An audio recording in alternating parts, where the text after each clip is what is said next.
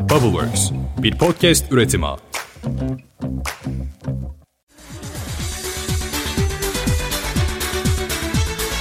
get so aggravated when I get off the phone and get the good. Merhabalar.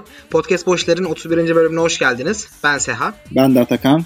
Why don't you take Bu bölümde birçok kişiye ilham olan ve olmaya da devam eden bir ismi konuk alıyoruz. Türkiye'nin ilk kadın F-16 pilotu sevgili Berna Şanşenol konuğumuz. relax?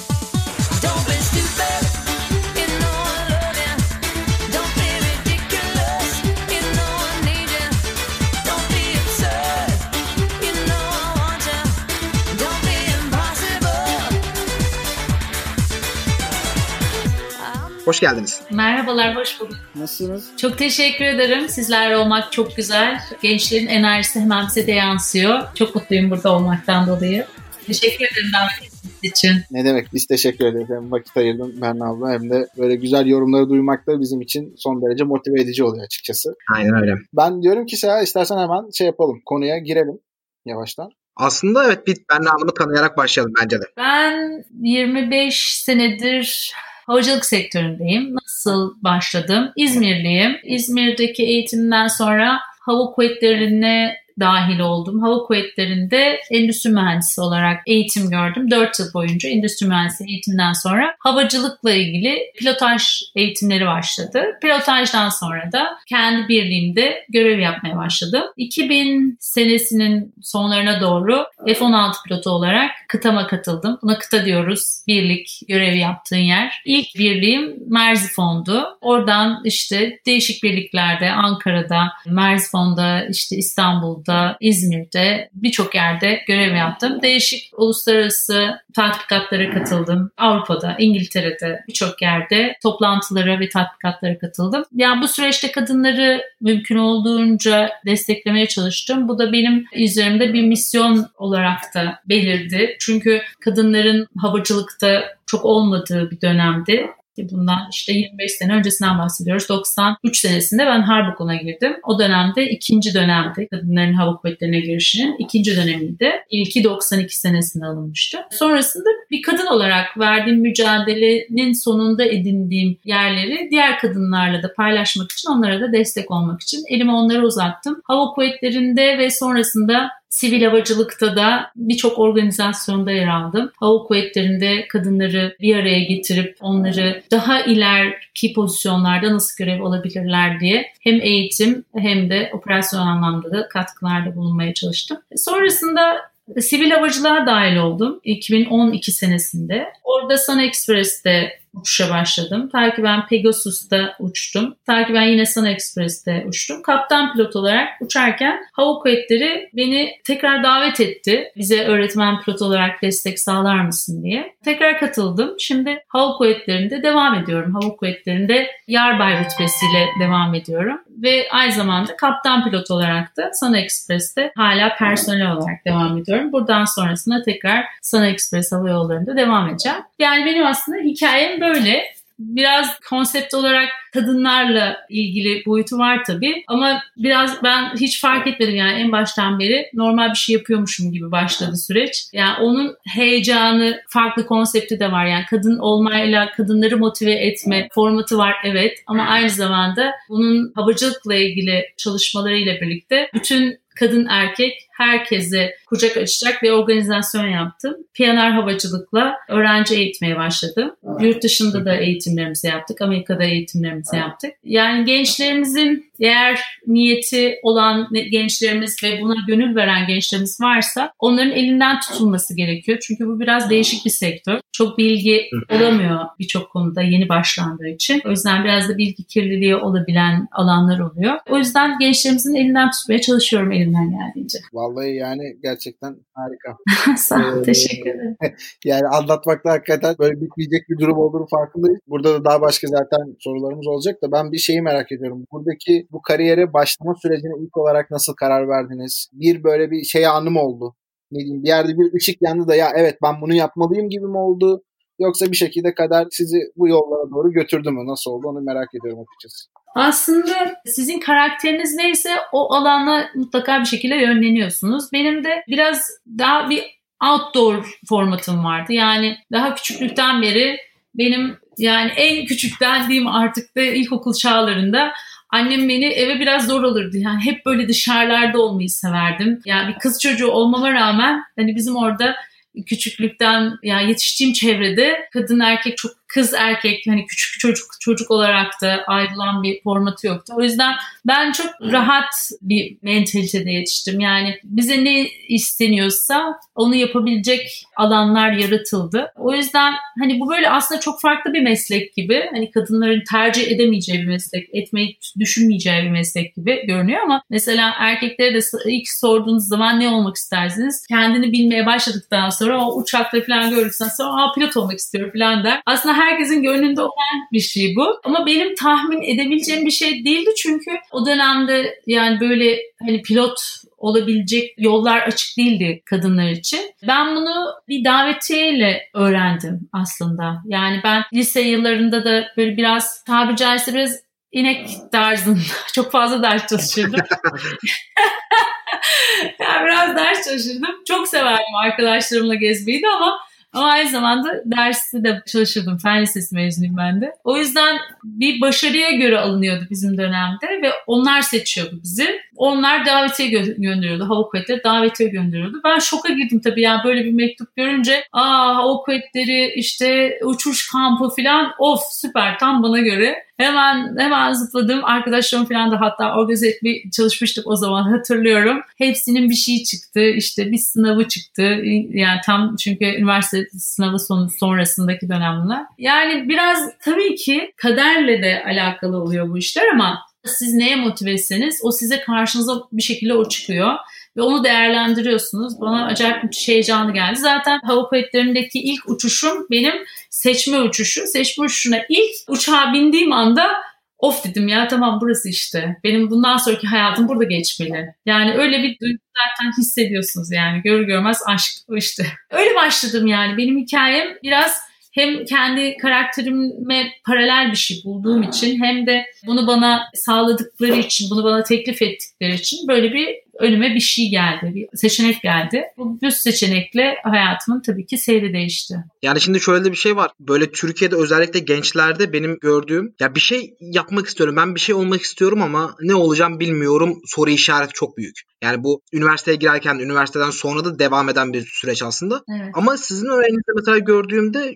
şu var. Hareket etmek bir şeye başlamak. Yani mesela diyorsunuz ya davetiye geldi. Aslında davetiye geldi çünkü benim derslerim iyiydi. Ben bir şeyler olsun diye uğraşıyordum. Evet. Yani şans, kader aslında bir şekilde o tarz insanları çevresine dönüyor gibi geliyor bana. Evet. Yani siz aslında kendinizi ortaya koyduğunuz zaman gerçekten yapmayı sevdiğiniz şeyleri yapmaya devam ettiğiniz zaman ve bunda Aynen. çaba gösterip başarıya doğru adım atmaya çalışırken yani böyle bir burada da bir çaba var yani hani durayım tamam hayat bana gelsin öyle bir şey yok yani ben orada belli bir derecelerle girmeseydim yani üniversite sınavı sonucunda belli bir yüzde binde milyonda bir falan neyse hani bir şeye girmiş olmasaydım bir derecelendirme olarak böyle bir şans benim önüme böyle bir kapı öyle diyeyim böyle bir kapı benim önüme tabii ki açılmayacaktı. O yüzden e, yaptığınız şeyleri yapmayı sevdiğiniz şeyleri iyi derecede yapmaya devam etmeniz lazım. Onu geliştirerek devam etmeniz lazım ki o size sevdiğiniz bir alanda, isteyeceğiniz bir alanda kapı açsın. O yüzden çok doğru bir. Bir de yani bir şey geldiği zaman hakikaten bir fırsat geldiği zaman daha doğrusu o fırsatı değerlendirebilecek bir altyapıya sahip olmak da yine bunlarla paralel ve çok önemli olan bir nokta. Evet. Yani bir de şey de oradaki kendinizi atma durumunuz da oluyor. Yani benim hiç o zamana kadar askerlikle ilgili hiçbir şeyim yoktu. Yani hiçbir öngörüm yoktu. Ama e, o kendi elimdeki donanımla birlikte bu kapı açıldığı zaman o kapıyı da ilk adımınızı da atmanız gerekiyor. Yani orası aslında zor. Sizin konfor alanınızın dışında bir alan. Ama o, o adımı atmadan da o, orasını değerlendirebilecek e, bir alan bulamazsınız. Yani kendinize o platformu sağlayabilmek için o adımı da atmanız gerekiyor. Yani bence bu çok önemli bir noktaydı. Yani bu konfor alanının noktası hep böyle anlatılan ama net örnekle de aslında ortaya koyulamayan bir şey oluyor zaman zaman. Pek çok kişinin aklında oluşmuyor gibi. Burada bu akılda canlandırma kısmı çok daha başarılı olduğuna inanıyorum açıkçası. Bir de şöyle bir şey var. Biz şimdi burada hani senin yaşamış olduğun bu süreçleri, şeyleri konuşuyoruz ya. İşte Türkiye'de ilk F-16 pil- pilotu olmak, oradan özel sektöre geçmek, şu anda tekrar hem özel sektörde hem de askeri olarak bir hizmete devam ediyor oluşun. Bunlar böyle kelimede çok kolay şeyler ama ciddi motivasyon isteyen süreçler. Buradaki senin motivasyon kaynağın neydi? Bu kaynağı nasıl keşfettin? Bunu merak ediyorum. Yani motivasyon insan içinden gelen bir güdü oluyor. Yani bu motivasyon ben motivasyonla ilgili kariyerimin belli dönemlerinde de çalıştım bilimsel olarak da. Yani içten gelen acaba dış motivasyon mu etkili oluyor insan kariyerinde yoksa iç motivasyon mu? Benim dış motivasyon olarak aslında negatif motivasyonum vardı. Herkes bunu yapamayacağını söylediği bir ortamda aslında negatif bir motivasyon var. Yani yapamazsın. Tabii olmaz bu iş falan diye böyle hep negatiften giden bir şey. Ama biraz benim karakterimle de alakalı. Aslında bu da etkili oldu bende. İyi ki de bana yapamazsın demişler. Ben biraz inatçıyım. o yüzden bana acayip iyilik yaptılar yani bunu söyleyen insanlar. Gerçekten yapamazsın yapamazsın. Of hayır işte ben yaparım. Ya tabii ki size göstereceğim bak yaptığımı falan diye. Böyle bir şekilde etkiledi beni. Dış motivasyon da etkiledi. Yani ters motivasyon bile olsa oradan benim karakterim gereği müthiş bir avantaj sağladı bana. Ama onun haricinde iç motivasyon da çok önemli. Yani insanın bu bir işi yapma isteği içten gelen bir duygu da aynı zamanda. Böyle yapmaya başladıkça bir işi gerçekten iyi yap- yapmaya başlıyorsanız o sizi acayip güdülemeye başlıyor. İlk baştaki o çabanızla bir yere gelip de yani nasıl diyeyim ilk sortimi, ilk uçuşumu yaptıktan sonra aa ben bunu uçurabiliyorum ya gerçekten bak işte lövyeyi tuttuğumda işte bu düz gidiyor. Gazı kestiğimde o istediğim süreti alabiliyorum falan dediğiniz anda işte o sizi acayip içten böyle nükleer enerji gibi enerjileyen bir şey. Yaptığınız başarma diye başladığınız zaman bir işi onda da işte onun için aslında en başta konuştuğumuz şeyle çok orantılı. Gerçekten yapmayı sevdiğiniz ve yap, yapmayı sevdiğiniz ne demek? Bir şeyi seviyorsunuz, yapıyorsunuz. iyi yaptığınızı görüyorsunuz, daha çok seviyorsunuz. Yani aslında bu bir döngü. O yüzden yaptığınız, yapmayı sevdiğiniz şey aslında sizin iyi yapabildiğiniz bir şeydir. Bu zaten eninde sonunda iyi yapamazsanız zaten o sevmeyi bırakırsınız. O yüzden sevmeye devam ediyorsanız eğer o sizin iyi yaptığınız bir şeydir ve onu yapmaya devam etmeniz lazım. Ve bu aslında sizi çok başarılı bir noktaya getirecek. Çünkü sevdiğiniz işi, iyi olduğunuz bir işi yaptığınız için diğerlerinden farklı olacaksınız. O yüzden aslında motivasyon böyle birbirini tetikleyen bir şey. Herkesin farklı karakter özellikleri var. Bu belki başka birisi için yıldırıcı bir şey olurdu. Dışarıdan gelen bu negatif motivasyon onu etkileyip ya yapamam herhalde falan deyip belki pes edebilirdi. O benim için faydalı oldu yani bu dışarıdan gelen negatif motivasyon çok etkili ama onun haricinde ben motivasyonumu hep çok yukarıda tutmaya çalıştım çünkü çok zorlu bir süreçti bu. Aslında mesela böyle konuşurken çok böyle hop diye geçiyor filan ama yani bir F-16 pilotu olmak için ilk önce 4 yıl harp okulu okuyorsunuz. Mühendislik eğitimi. Onun arkasından 2 yıl pilotaj eğitimi işte 1 yıla yakında jete geçiş falan toplam benim bu 6-7 yıl falan gibi bir süreci aldı. Ve özellikle pilotaj eğitime başladığınız zaman her gününüz sınav gibi Atakan. Bak öyle o kadar ilginç bir süreç yaşıyorsunuz ki sabahleyin mesela sınava giriyorsun e, yazılı sınav değil mi mesela? Yazılı sınava girdiğin böyle duyguyla sözlü sınav bir de uygulamalı sınav yani üçü birlikte arka arkaya. Evet yazılı sınava giriyorsun ilk önce uçağa başlıyorsun sonra sözlü sınav her gün briefingde sana uçağın uçakla ve uçuşla ilgili sorular soruluyor ve onun arkasından da bunu uygulaman isteniyor ve günlük olarak yapamadığın zaman bunu bir sonraki gün o gün zayıf aldığın zaman o sortiden bir sonraki gün artık onun kararına uçup Aa, gidiyor elinden gidiyor. Yani aslında 200-250 saatlik bir sortilik bir e, süreç ama her gün bunun sınavını vererek devam ediyorsun. Çok böyle o pilotaj için onun tabii arkasından harp hazırlık ve şey yani toplamda 400 saatlik falan bir eğitim 400-500 saate yakın bir eğitim sürüyor ama şu anlamda diyorum motivasyonu bir gün süper tutayım ikinci gün düşüreyim gibi bir lüksünüz yok yani. O yüzden sürekli tutmanız lazım. Ben ne yapıyordum? Özellikle F-16 eğitimde çok ciddi böyle spotlight üzerimde gezdim yani. O yüzden hiç hata yapma lüksüm yoktu. O zaman motivasyon için birkaç tane kendime şey buldum yani birkaç item vardı. Bir tanesi işte kalkar kalkmaz ilk önce güne başlarken karşımda böyle bir tablo vardı. Tablonun üzerinde yazı tahtası yattığım yerde karşıya koydum. Orada en üstünde daha çok çalışacaksın yazıyordu. Yani ben ilk önce kendimi güdülüyordum yani. Evet kalktın evet bugün çok çalışacaksın. Daha çok çalışacaksın. Herkesten çok kendinden çok çalışacaksın. Şimdi bunu ayırt ediyorum yani nasıl motive unsurlarını kullandığımı. Sonra bir filoya giderken dinlediğim bir müzik vardı. Arabayla 5 dakikaydı aslında. Ama her gün aynı şarkıyı dinliyordum. Şu anda bile çok net hatırlıyorum.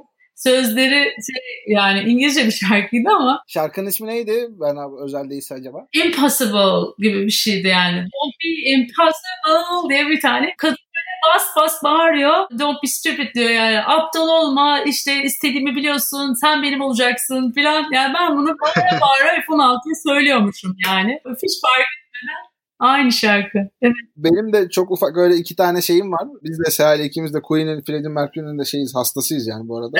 Çok seviyorum. Ben sunumlara çıkmadan önce özellikle böyle bir startup sunumları genelde 4 dakikalık falan oluyor veya elevator pitch denilen 1 dakikalık sunumlar oluyor. Çok ciddi motive çıkıp zaten çok hazırlıklı olman gerekiyor. Bütün şovunu yapman gerekiyor. İşte o sırada bir Another One başlı Dust'ı dinliyorum. Podcast çekmeden önce de Radio Gaga'yı şey yapıyoruz, dinliyoruz. Bizim artık podcast'in böyle müziği gibi oldu. Tabii bir şey oluyor sizi orada yani o güdüleyen orada hatta tutan o işte e, adrenalini yüksek tutturan bir şey yakalamak lazım. Motive eden şeyi neyse de onu sıkı sıkıya tutun bı- bırakmayın yani. Çünkü belli ki o işe yarıyor. Yani her gün aynı şarkıyı dinler mi insan? Her gün aynı şarkıyla uçuşa gidiyordum. Bir iki işte maskotum falan vardı. O maskotlarımı yanımda taşıyordum. Tişörtüm vardı. Yani çok ilginç. Sizi ne motive ediyorsa işte o önemli yani. Özellikle gençlerimizin bunlar mutlaka çok önemli. Yani kendi herkesin kendi kişisel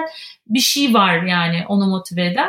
O yüzden onu bulmak lazım. Onu onu sıkı sıkıya tutunacağız yani. Onu yakınımızda bir yerde tutacağız ki o böyle bir enerji veriyor gerçekten insana. Yani motive unsuru işte bu kişisel biraz yani herkesin kendi kişisel olarak bulabileceği şeyler motivasyon ama benim de böyle ufak ufak yani onu canlı tuttum onu demeye çalışıyorum yani hani motive oldum of süper tamam yapacağım ben bu işi değil çünkü çok zor zamanlar oluyor zor görevler oluyor yani bir gününüz bir gününüzü tutmuyor falan. Yani her şey önemli. Uykunuzdan, o günkü kafanıza taktığınız şey falan bunların hepsi psikolojik, fizyolojik, akademik olarak hazırlıklı olması lazım falan. O yüzden canlı tutmak gerçekten çok önemli motivasyonu. Kesinlikle. Ben şey çok fazla dikkatimi çekti. Ya böyle genelde girişimcilikte de aslında aynı şey var. Türkiye'nin ilk kadın F-16 pilotu olmak ya da işte bu tarz başarılara sahip oluyor olmanın bir medya görüntüsü var. Bir de onun arkasında bahsettiğiniz bu zorluklar var. Her gün sabah kalkıyorsunuz sonuçta inanılmaz mücadelelerin içerisine giriyorsunuz. O anlattığınız süreçlerden geçiyorsunuz. Biz de mesela girişimcilikte bu bir serüven aslında. Ya bir insan bir işe 10 yılını adıyor ve bu yolda işte ortaklarıyla, yatırımcılarıyla inanılmaz olaylar yaşıyorlar ve bunu bütün hayatlarını, ailelerini belki daha az görüyorlar. Bu işe veriyorlar. Ama işin sonunda gördüğümüz şey böyle sadece işte başarı tanımı, işte şu şirket bu kadara satılmış, bu kadar para kazanmışlar gibi sonuçlar olmasına rağmen arkada bir kanter gözyaşı diye tabir ettiğimiz bir durum var. Burada başarıya ulaşana kadar ki süreçte işte ben başaramayacağım dediğiniz an oldu mu? Yani bu anları nasıl aştınız? Bir an var ve ben artık yok benden geçti yapamayacağım dediğiniz durumlarda nasıl ayağa kalktınız? Nasıl aştınız bu durumu? Evet bu böyle süper güllük gülistanlık falan bir süreç değil yani. Çok mücadele isteyen ve böyle iniş çıkışları olan up and downs yani. Geldin evet çok güzel bir şey yakaladın ama aşağı sonrasında aşağıya doğru gidişi de olan böyle sinüzoidal giden bir süreç. Benim çok ciddi olarak bunu yaşadığım şey daha ilk eğitim sırasında o pilotaj eğitim sırasında 3 tane uçakla uçuyorsunuz eğitimde. Çiğli'de bunun eğitimi. İlk iki uçakta sonra up işte jette ayrılıyor ya da kargo uçaklarına ayrılıyor. Böyle bir süreç vardı bizim dönemimizde. İkinci uçaktan sonra üçüncü uçağa geçerken biraz önce bahsettim benden önce bir dönem vardı. Ondan sonra geliyorum ben ikinci dönemim. Ondan sonra dediler ki ilk onlar bir geçecek bir bekleyelim. Onlar yaparlarsa kadın olarak ilk başlanıyor tabii jete ilk geçiliyor. İlk onlar bir başlasın ondan sonra onlar yapabilirlerse devam ederiz. Yapamazsa bırakırız burada gibi böyle dönemsel bir karar vermeye çalışıldı. O dönemde ben ikinci uçakta derece yaptım. Yani 100 kişinin arasından ikinci oldum. O yüzden büyük bir ısrarla ve büyük bir dirençle orada öyle söyleyeyim. Hem benim hem de öğretmenlerimin direnciyle ben üçüncü uçağa yani jet uçağına geçebildim. Orası zaten F-16'ya giden yol. O dönem böyle acayip kendimi iyi hissediyorum, başarılıyım, işte derece yapmışım falan. Diğer uçağa geçtim. Müthiş başladım. Çok güzel devam ediyor falan. Ondan sonra bir noktada kontrol uçuşu yapmanız gerekiyor kontrol pilotuyla. Kontrol pilotuyla uçarken kendisinin böyle çok spesifik dikkat ettiği bir konuyla ilgili bir hata yaptım. İşte uçakta inerken bir flap denen bir şey var kaldırmayı arttıran. Onu ikinci pozisyona yapacağıma birinci pozisyona yapmışım. Yani çentikli böyle çıt çıt diye çentik yapıyor. Ben de onu gözle kontrol etmeden o sadece çentiğinin sesini duyarak gelip inmişim. Çok böyle emniyetli bir iniş falan yaptım falan ama adam oradaki benim kontrol etmediğim için yani gözle onu kontrol etmeniz lazım. Kontrol etmediğim için dedi ki Berna'cığım sortin maalesef zayıf dedi. Ben böyle tabii şoka uğradım. Oraya kadar böyle öf yani parlayan yıldız Berna geliyor falan modu vardı. Orada birdenbire Allah'ım Allah'ım ya hayatımda hiç zayıf almamışım ve böyle bana e, hani şimdiye kadar aman sana ders olsun bilmem ne falan modunda da bir şey olmamış şimdiye kadar ama öğretmenim böyle çok hassas bir öğretmendi. İşte bu sana ders olsun bak Berna işte zayıfını al bak bunu hatırlarsın falan. Allah'ım dedim ne yapacağım? Herhalde olmuyor bu iş dedim yani. Herhalde ben bu işi yapamayacağım. Ben nasıl olur yani? Nasıl nasıl zayıf olurum? Yani bu duygu değişik bir duygu. Yani çok böyle kendine başarılı olduğunu gördüğün bir noktada birdenbire böyle suratına birisi pat diye sen hata yaptın ve zayıf alıyorsun. Yani suratına böyle çarpılınca gerçekten hayatımın en kötü anlarından birisiydi. Arkasından ne olduğunu anlatayım. Ben tabii kendi kendime sarmala girdim. Allah'ım olacak mı olmayacak mı? Bir sonraki kontrol uçuşu dediğim gibi gidiyorsunuz. Kontrolden bu sefer gerçekten inememeye başladım. Yani orada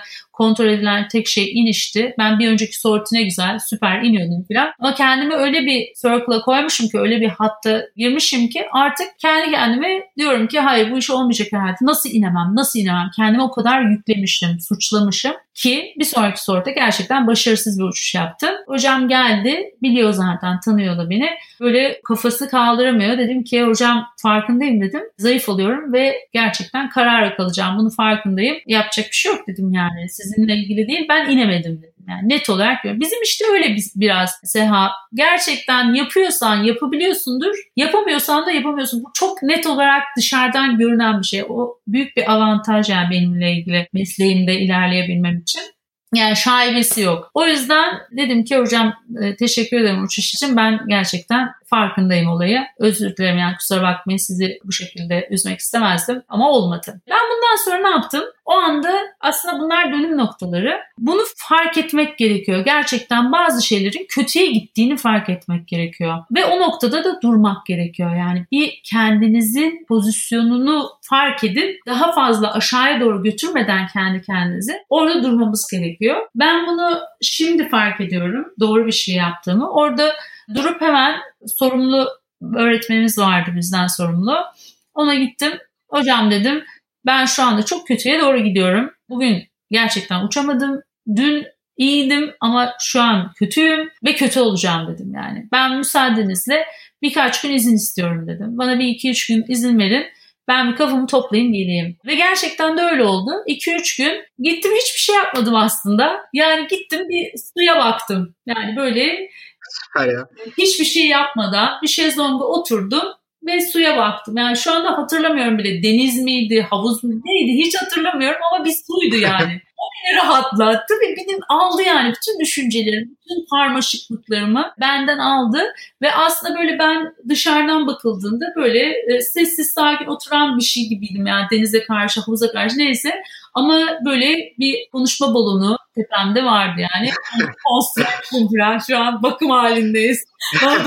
ya içeride bir şeyler birbirini tamamlıyor yani. O sırada bizim müdahale ettiğimiz aslında bir sistem var. Çok güzel giden bir sistem ama biz ona müdahale etmişiz. Yani ben kendim ona müdahale etmişim ve onu bozmuşum o sırada. Benim aradan çekilmem gerekiyor. Ben aradan çekildim. O tekrar kendini tamir etti. Ondan sonra döndüm ve sanki hiç bir şey olmamış gibi kaldığım yerden e, devam ettim ve çok başarılı bir sortu geçti sonrasında. Ama hiçbir şey yapmadım gerçekten Seha. Yani döndüm ve normal nerede kaldıysam oradan devam ettim. Ama o arada hiçbir şey yapmadım. Sadece kendi kendimle iletişimimi tekrar kurdum. Çünkü orada bir iletişim kaybı olmuştu. Yani kendi kendine uzaklaşmıştım. Tekrar birleştim kendi ruhumu bütünleştirdim ve geri döndüm. Bu bizim aslında farkında olduğumuz zaman yaparsak eğer bizi çok e, kurtaran bir şey. Benim hayatımın dönüm noktasıdır yani o. Öyle kurtardım kendimi. Yani burada şey durumu var aslında yani yine kendinize müdahale eden sizsiniz. Başka hiç kimse işte Berna git 2-3 gün kafanı dinle sana demeyecek. Yani burada nasıl bir sorun oluyorsa eğer vücudumuzda ya da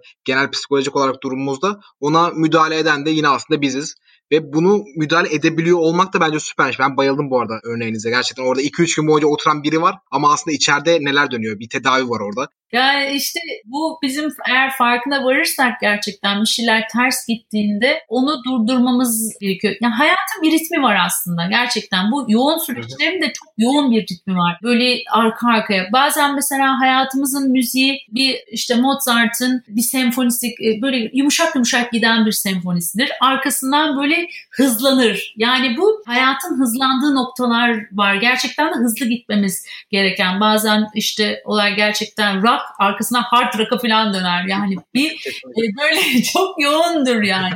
Ama o gerçekten öyle olmalıdır. Çünkü limitli bir zaman vardır ve o limitli zamanda sizin yüksek performans göstermeniz gerekir. Bu sizden beklenir. Ve öyle bir performans sırasında da arada böyle hani hard rock devam ederken ya ben burada biraz bunu bir yumuşatayım şöyle romantik müziğe çevireyim şansınız yok. Orada duracaksınız yani. Orada durup tekrar hard rock'a devam. Yani çünkü orada müzik değişemez yani. Orada bir mola verip evet bir çay molası veriyorum deyip arkasından gene aynı müziğe devam etmeniz lazım. Bu noktada aslında bence bir de şöyle bir şey var. Zaten başarı da bu devamlılığı sağladığın zaman ortaya gelen bir şey değil mi? Yani birkaç tane bir şeyi yapmayla veya işte senin mesela yapmış olduğun gibi ilk uçuşu başarıyla tamamlamanla veya işte bir sonrakiyle değil ard arda ard arda bu başarıyı ortaya koyup hepsindeki ufak tefek hatalarından yeni bir şeyler öğrenip oradaki eksilerini artıya çevirip bir önceki yaptığın üstüne bir şeyler kattıkça şey yapan bir şey, ortaya çıkan bir şey. Evet. Yani o şey değil yani orada mesela size birisi ya biraz önce sağda söyledi ya birisi size aslında bunu dışarıdan söylemeyecek yani bunu bek- beklememeliyiz. Çünkü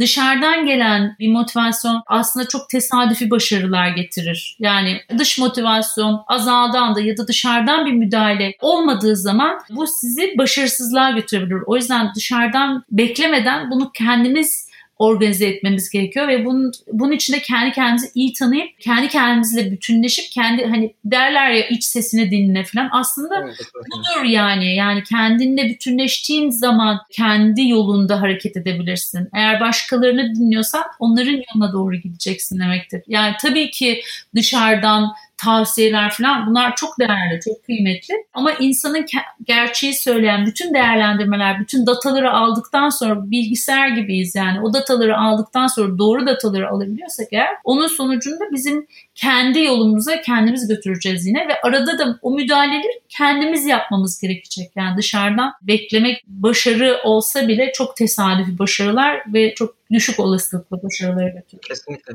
Ya zaten bu başarının da bir formülü yok. Yani her kural birbirine uymuyor. Yani onu sizin de söylediğiniz gibi bir filtreden geçiriyoruz. Çünkü biri şu şekilde başarılı olmuş. Hadi ben de o adımları uygulayayım. Ben de o şekilde başarılı olayım diye bir şey bence de yok. Yani tesadüf başarı dediğimiz aslında kesinlikle o bence.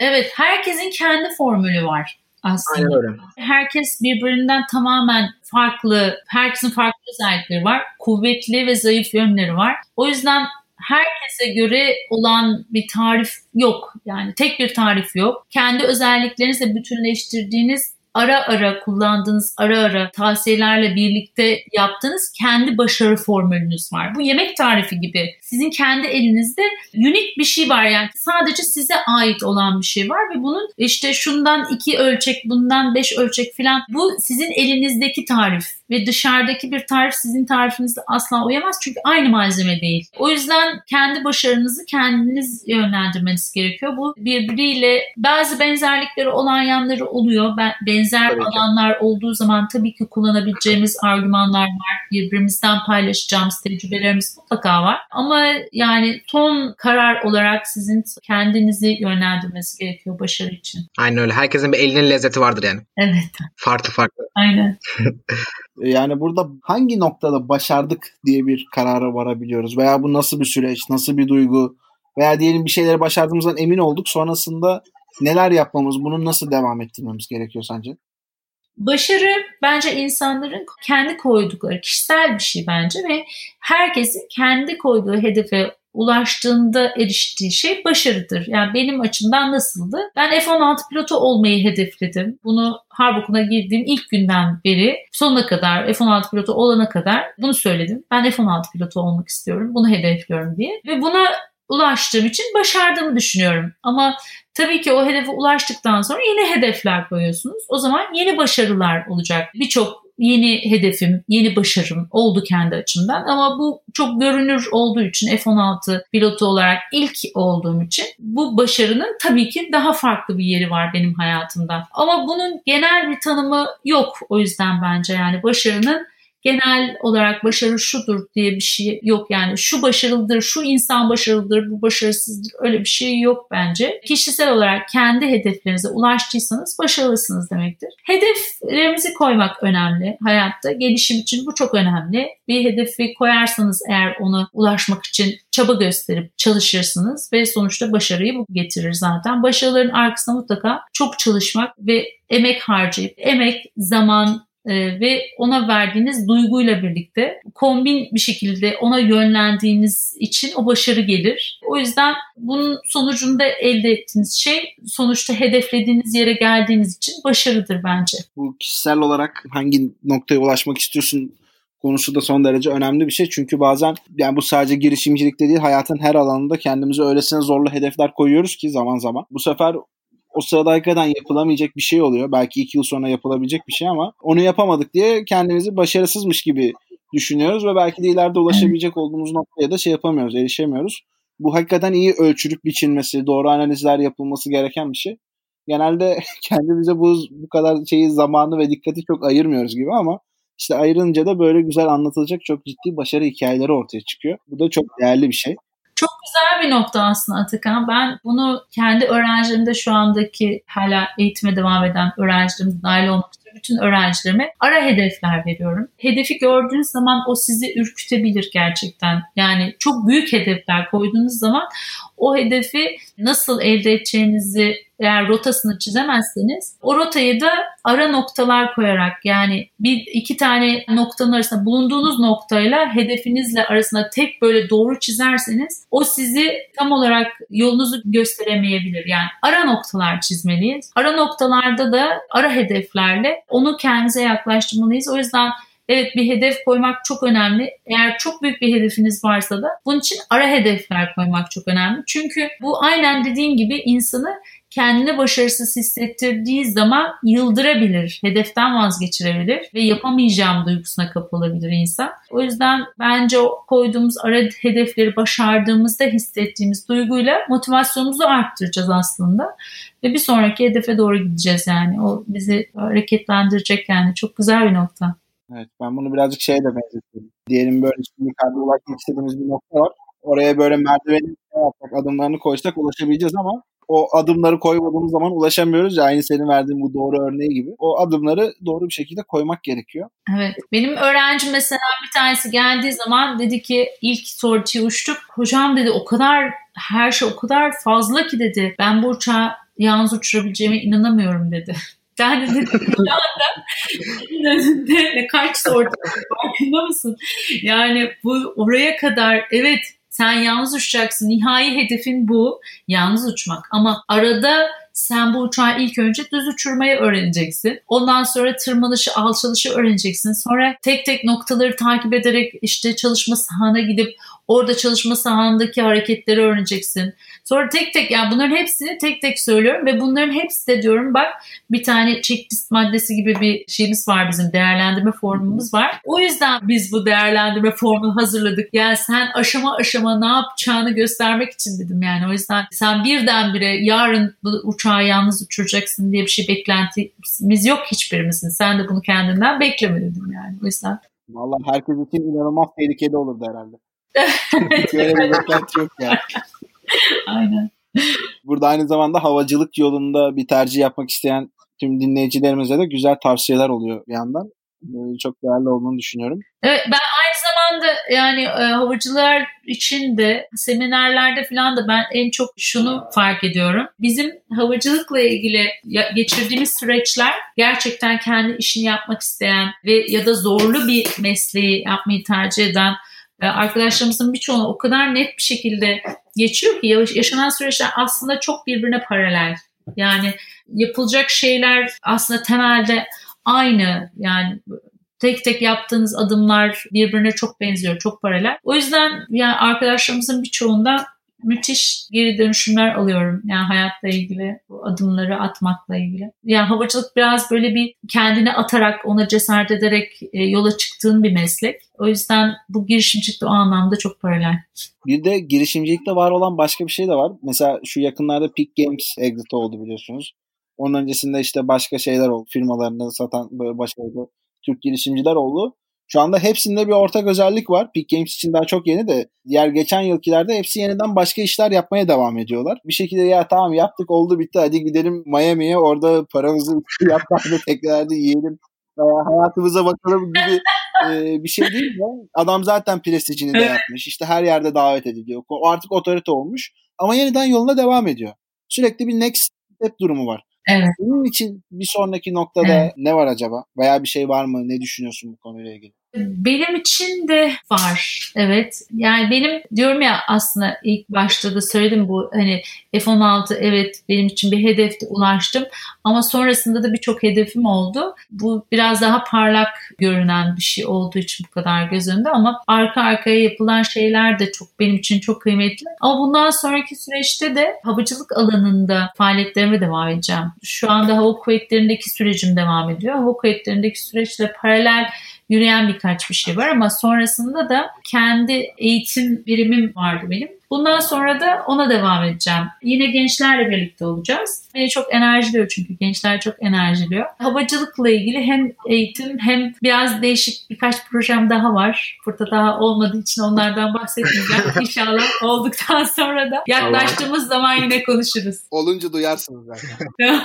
evet. İnşallah aynen. Seha var mı eklemek istediğin bir şey? Valla eklemek istediğim şu anda bir şey yok. Böyle bazı bölümlerden sonra daha mutlu oluyorum. Bu bölümde onlardan bir tanesi oldu gerçekten. Bir şeyler öğrendiğimi hissediyorum. Süper bir bölümdü bence. Bence de müthiş oldu yani. Çok keyifli bir sohbet oldu Seha, Atakan. Gerçekten ikiniz de çok acayip pozitif. Hem enerji hem de dinamiği olan iki arkadaşımızsınız. Yani çok acayip benim için çok keyifli bir hem sohbet oldu hem de düşünerek konuştuğumuz böyle hani kafamızda bir şeyler, bir pencereler açan konuşmalar beni çok heyecanlandırır ve acayip mutlu eder. Bu öyle bir sohbet oldu. Yani aslında konuşurken bile birbirimize pencere açarak devam ettiğimizi hissediyorum. Benim açımdan öyle oldu. O yüzden sizlerle konuşmak çok büyük mutluluk hem de büyük bir heyecan oldu. Güzel, çok güzel bir faaliyet oldu. Benim için dediğim gibi yani gençler olmak beni çok heyecanlandıran bir şey ama donanımlı gençlerle olmak bana daha büyük bir heyecan, coşku veriyor. Çünkü birbirimizi daha ileriye götürebildiğimizi hissediyorum. Ben de sizlerden çok geri dönüşümler alıyorum kendi sürecimle ilgili ve bundan sonraki süreçlerle ilgili. O yüzden teşekkür ederim. Çok güzel oldu. Bizim için de aynı şekilde gelişti her şey. Bir de şöyle bir güzelliği var. Eminim ki dinleyicilerimiz için de aynı durum geçerli. Hep girişimcilik ekosisteminden konuklar alıyoruz. Ne diyeyim? Olayın aslında hayata adapte olması gereken bir şey olduğunu anlatıyoruz. Yani girişimcilik mentalitesinde anlatılan veya yatırımcılarımızın da anlattığı konular hep bunu hayata adapte etme üstüne, ders çalışmaya bile adapte etme üstüne olan yaklaşımlar böyle farklı bir sektörden, özellikle farklı bir misyonu benimsemiş ve bu konuda bu alanda değer yap- yaratmış birisi olarak bence çok hakikaten aydınlatıcı bir şey olmuş oldu, bölüm olmuş oldu. Biz de ayrıca teşekkür ederiz bu, bu samimi muhabbet için. De çok keyifli oldu yani. Çok teşekkür ederim ben. Benim bu arada şimdi tam aklıma gelmiş bir şey var ya. Bunu belki başka bir yere doğru da kaydırabiliriz veya burada da tutabiliriz yani bilmiyorum da. Şu anda şu son dönemde sosyal medyada çok popüler bir şey var ya hashtag var ya erkekler yerini bilsin diye. Yo takip etmiyorum. Aa, çok değişik. Hemen bakacağım. Evet. Ben zaten aslında tahmin ediyordum çünkü son bir haftada falan gibi çık. Yani ben en azından bir haftadan beri farkındayım. Seha belki daha önce varsa bilmiyorum sen görmüş olabilirsin de. Senin Bernabéu'nun çok yoğun uçuşları falan olduğunu bildiğim için belki onu fark etmemişsindir diye düşünüyorum da Evet. şöyle bir şey akım. Hatta Seha sen daha iyi anlatırsın. Ben anlatayım. Erkekler yerini bilsin hashtag ile böyle normalde çok böyle yanlış olan, kullanımını yanlış kullandığımız bazı kalıpları erkekle değiştirip aslında bir isyan, bir gönderme yapılan bir Twitter şeyi oldu. Hashtag'i oldu bu. Bayağı da güzel yerlere mesaj gitti. Ya ben şöyle düşünüyordum ilk başta. Yani mesela bir tane örnek vereyim. Erkekten de F-16 pilotu olmaz. Yani bu normalde işte kadından F-16 pilotu olmaz denir ya. Onu böyle tam tersini değiştirip bir gönderme Anladım. gerçekleştiriliyor. Şimdi ilk başta ben yani e, 2020 yılındayız hala böyle işte kadın erkek eşitliğiyle ilgili e, konuşmuyor olmamız lazım. Çok başka şeyleri konuşuyor olmamız gerektiğini düşünüyordum ama gerçekten de o mentalitede o böyle erkek üstünlüğü olduğunu düşünen mentalitede insanları gördüğüm için bu hashtag sürecinde inanamadım ve sonuna kadar da destek oldum yani. Farkındalık için çok önemli. Bunu bir şekilde konuşuyor olmamız lazım. Bunu konuşuyor olduktan sonra da artık bir 5 sene sonra mı olur, 10 sene sonra mı olur? Konuşmayı bitiriyor olmamız lazım. Kadın erkek eşitliğini de konuşmamamız gerekiyor bir yerden sonra diye düşünüyorum. Bununla ilgili de bir e, güzel bir çalışma olmuştu Twitter'da. Hala da devam ediyor bu arada. Sıcak bir konu. Müthiş. İşte bunu konuşmaya devam ne kadar süre devam edeceğiz?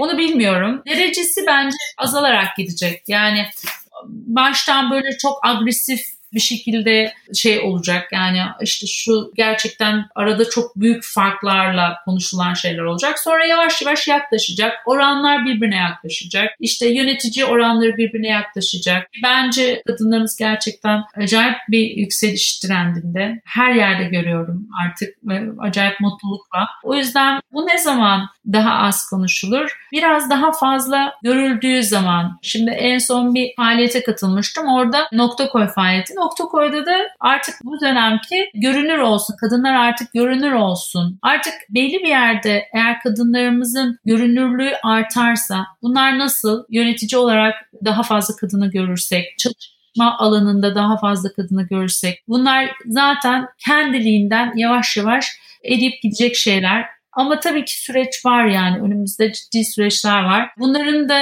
şimdi kadınlar için bunu söylemek kolay ama kadınların bu süreci yaşadıkları zorlukları falan biz çok fazla bilemiyoruz, konuşamıyoruz. Yaşanılan böyle cam tavanlar, işte uygulanan mobbing formatı şeyler falan çok ciddi şeyler yaşanıyor tabii ki. Ama bunların getirdiği şöyle bir şey var. Çok donanımlı kadınlar yetişiyor.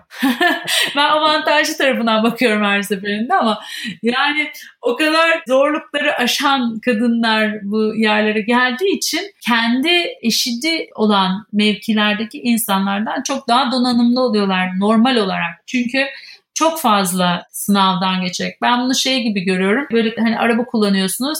Trafik polisi hadi ona geç, ona geç, ona geç. Seni her seferinde durduruyor. Yani sana her seferinde ehliyet ruhsat soruyor. Sana her seferinde bütün muayenelerin tam olması gerekiyor falan. Yani böyle bir kontrol ve sürekli aynı formda olmanız gerektiği bir süreç var. O yüzden zor bir süreç. Kadınlarımız da bu süreci atlatan kadınlarımız da çok nitelikli kadınlar olarak çok ön planda olan kadınlarımız var. O yüzden bu süreci böyle donanımlı kadınlar yetiştiren bir süreç olarak görüyorum ben. Ama olacak bu kadınlarımızın birbirine desteğiyle, erkeklerimizin empatisiyle, yani empati çok önemli. Bu da gelişiyor bence. Birlikte çalıştığı insanlarla zaten daha fazla bir arada olduğu için onlar görüyorlar. Yani kadınlarla çalışan gruplar daha farklı oluyor. Mesela benim ilk gittiğim filoda, kıta olarak ilk gittiğim bahsettim Merzifon. Orada dediler ki herkes böyle bir gergin. İlk defa bir kadın geliyor filoya. Kadın uçucu pilot yani böyle bir değişik bir şey oldu filoda. Böyle bir gerginlik var. İlk tanışma toplantısında hemen söyledim briefingde çıkıp hoş geldiniz diyorlar. Size konuşmak için mikrofonu veriyorlar. Ben dedim yani sizin için dedim farkındayım gerginsiniz dedim. Hepiniz gerginsiniz.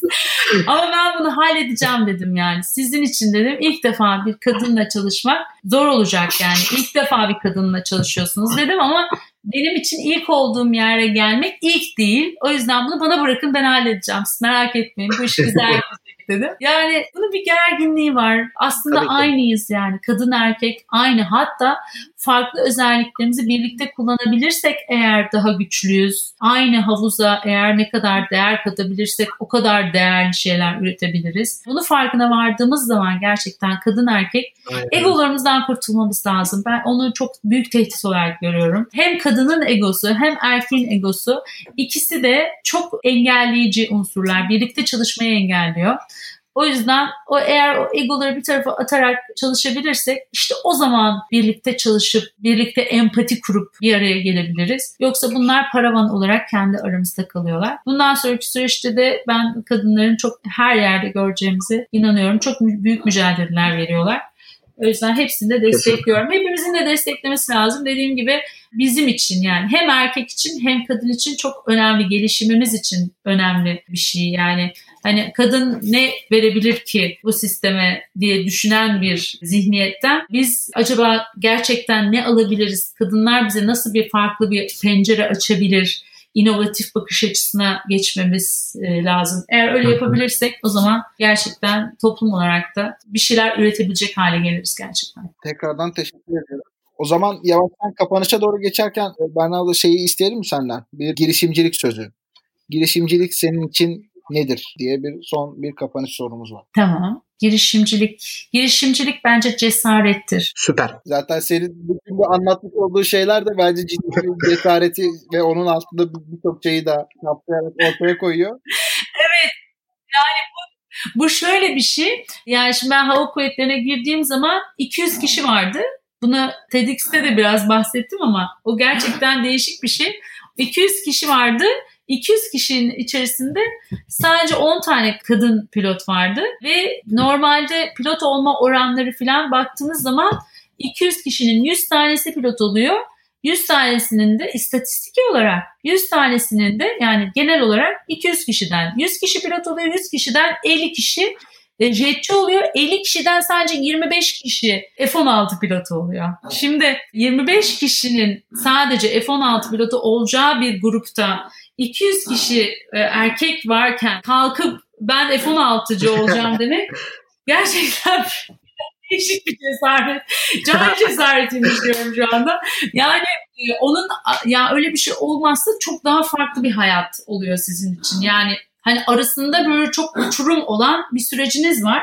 O yüzden gerçekten biraz atmanız gerekiyor kendinize. Cesaret bulmanız gerekiyor. Yani ben girişimciliğimi kendi açımdan cesaretimle ittim. Yaptığım şey oydu. O yüzden bana göre girişimcilik aslında cesaret. Risk alabilme. Yani önünüzdeki riski görüp o riski alabilme becerisi. Ne mutlu ki sizin bu ortaya koymuş olduğunuz cesaret de arkanızdan gelen pek çok kişiye örnek teşkil ediyor ve onların Kesinlikle. da altında bu cesarete başlamayla ilgili bir skala olsa diyelim ki 100 üstünden tamamen farazi olarak veriyorum rakamı. Siz 5 üstünden başladıysanız belki sizden almış olduğu destekle onlar 10 üstünden başlıyor. Bu çok değerli bir şey. Gerçekten sizi burada tebrik etmeden geçemiyoruz yani. Çok teşekkür ederim. Yani işte tabii her şeyi atıyorsunuz kendinizi yapıyorsunuz.